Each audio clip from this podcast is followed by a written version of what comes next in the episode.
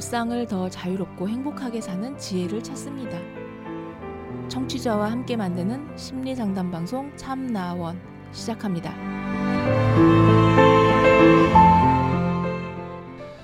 안녕하세요. 심리 상담 방송 참나원 시즌 8 제43화 오늘 마지막 일곱 번째 이야기입니다.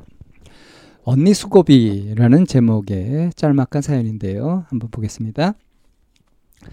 아빠 일하는 쪽에서 저희 대학 입학 축하금 비슷하게 150만 원 들어오는데 그걸 저 대신 언니가 대신 수령하러 갔다 왔어요.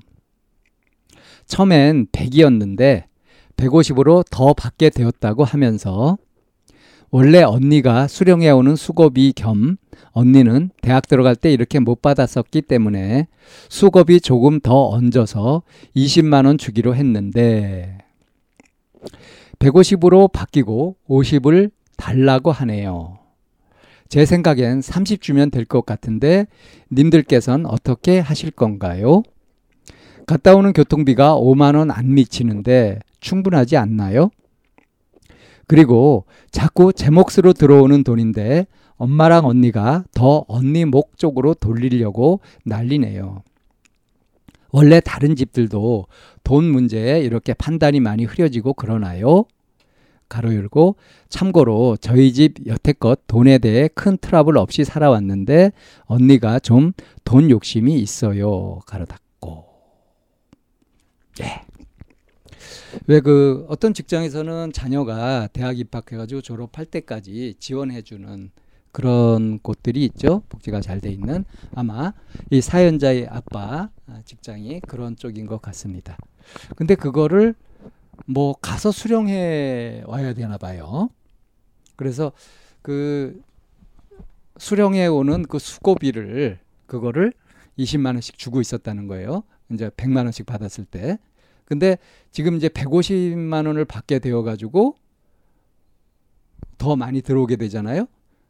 그러니까 언니가 너 100에서 150으로 늘었으니까 수고비도 20에서 50으로 달라. 근데 여기에 아마 언니 엄마도 같이 부추기는 모양이에요. 엄마하고 언니가 더 언니, 언니 목적으로 도, 돌리려고 이렇게 하고 있는 모양입니다. 어, 언니도 좀 받았었는데 이렇게는 못 받았었다는 거죠. 그래서 수고비 얹어서 20만 원 주기로 했다. 아, 근데 이 100에서 150 늘었으니까 50만 원 늘었으니까 반 늘었잖아요. 그러니까 수고비도 20에서 반 늘어서 30만 원. 이게 합리적이죠? 어, 이거는 어, 기존에 쭉 해왔던 것이 계속 유지되는 거잖아요. 근데 150으로 올라왔으니까 50 더 받으니까 어? 30을 더 줘가지고 어? 너는 20 늘고 나는 30 늘고 이러면 되지 않냐. 그럼 이 언니의 이 주장은 뭐예요? 기존에도 네가 많이 받고 내가 좀 억울했던 거다. 이런 거 아닙니까? 그러니까 이걸 바로 조정하자. 이런 식의 이제 논리로 주장을 하는 것 같은데. 자, 여기에서 이제 사연자가 어떤 질문을 했냐면 다른 집들도 돈 문제에서는 이렇게 많이 흐려지고 이렇게 명확하게 계산하고 이런 식으로 되지 않고 어, 하느냐. 예. 그런 건데 이건 집, 집안마다 다르죠. 어. 그리고 여태껏 이 집에서는 돈에 큰 트러블이 없었다. 근데 언니가 좀 돈 욕심이 있다. 이런 거 잘 따지는 모양입니다. 자, 이런 경우에 어떻게 하는 게 좋을까요?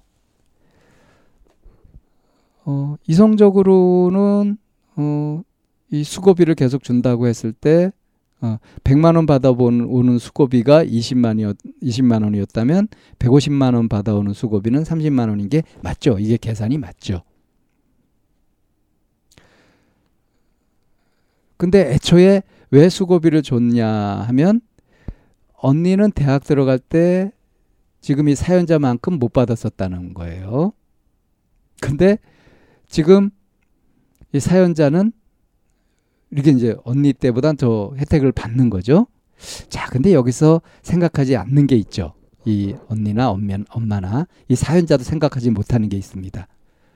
뭐냐 하면 이 돈의 가치 같은 것들이 자 10년 전에 100만 원과 지금의 100만 원 돈의 가치가 같나요?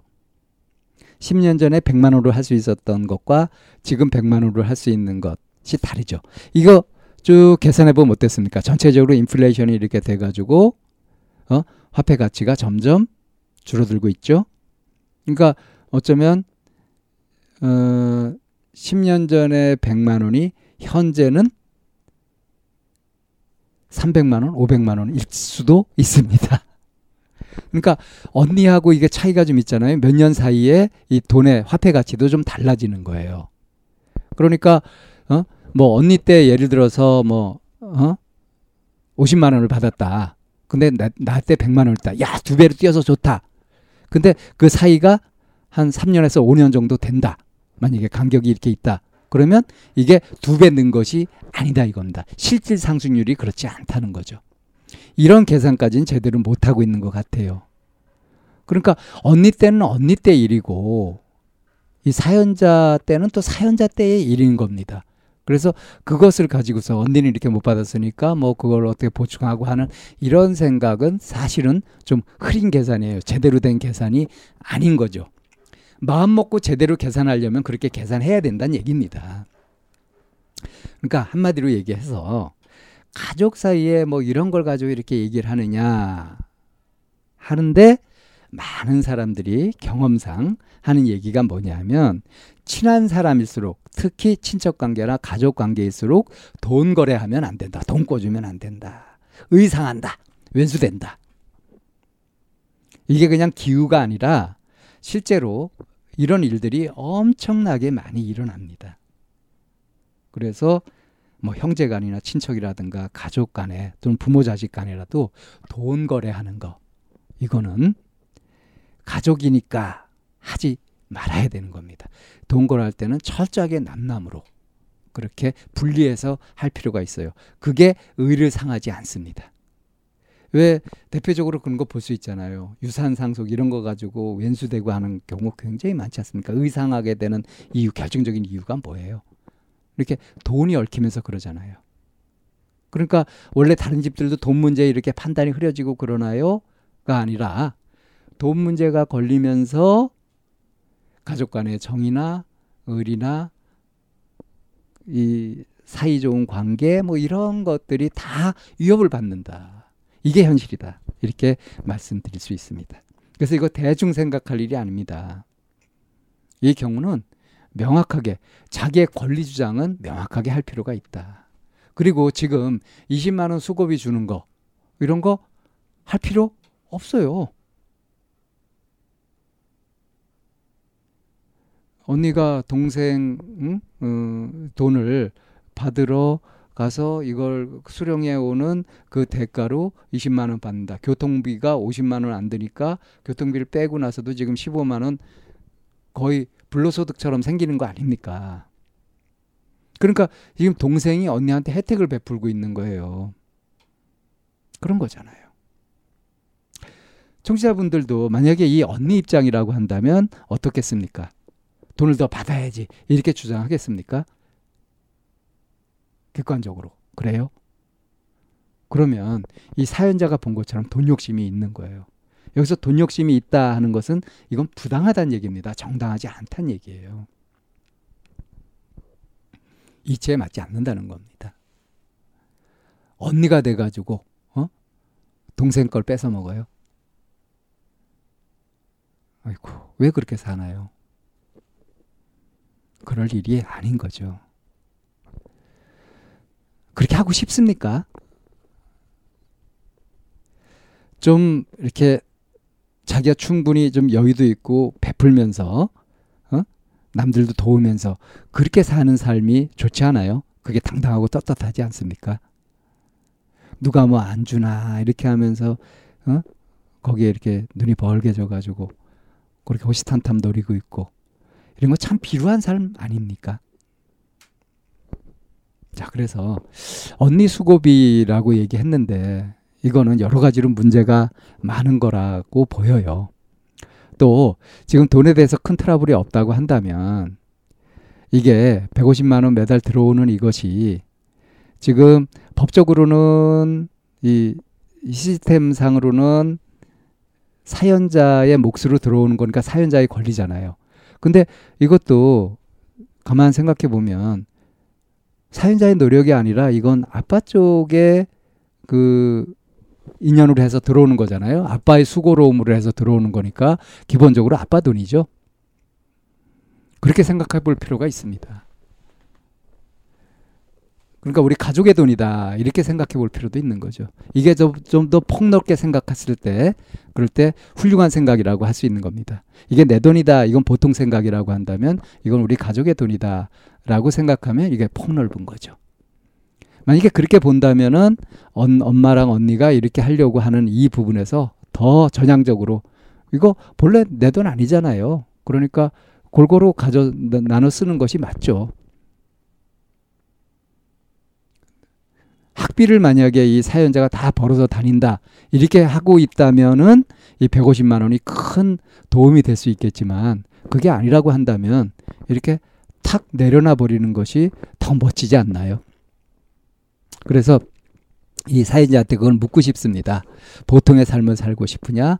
좀 나은 훌륭한 그런 멋진 삶을 살고 싶으냐? 그래서 만약에 멋진 삶을 살고 싶다면 이 계산 방식, 사고 방식을 좀 바꿀 필요도 있겠다. 어? 통 넓게 그냥 가족을 위해서 확 써버리는 식으로 그렇게 하고 그래서 뭐 다 챙겨간다고 하더라도 그것 때문에 야속하거나 속상하거나 피해를 입었다 하는 생각을 안 가질 수 있으니까. 근데 이제 보통의 삶을 살겠다라고 한다면 명확하게 따져가지고 어 그것도 아예 나를 받아가지고 뭐 형편이 어떤지 모르지만은 굳이 언니한테 수고하게 할 것이 아니라 내 돈 내가 받으러 갔다 오는 쪽으로 그렇게 하는 거 그렇게 정리하는 것이 낫지 않겠냐. 예. 이런 말씀을 드리면서 어떻게 보느냐에 따라서 자기가 무엇을 기준으로 삼느냐에 따라서 판단은 달라지는 거고요. 이것이 옳다 그르다 이렇게 따질 일은 아니라고 생각합니다. 너무 가족 간에 돈 가지고 막 따지고 이렇게 하게 되면 의상하기 쉽고요. 그래서 웬만하면 가족 간의 돈 거래는 안 하는 것이 좋다. 하게 되면은 아예 그냥 탁 줘버리는 것으로 그렇게 생각하는 것이 좋다. 하는 것으로 사연 여기에서 정리하겠습니다.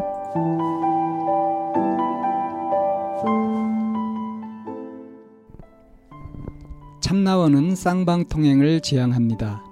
청취자 여러분의 참여로 힘을 얻습니다. 팬딩으로 들어오시면 참나원을 후원하시거나 참여하실 수 있습니다. 방송 상담을 원하시는 분은 chamna-one 골뱅이 다음 점 넷으로 사연을 주시거나 02-763-3478로 전화를 주시면 됩니다. 참나원의 문은 늘 열려 있습니다.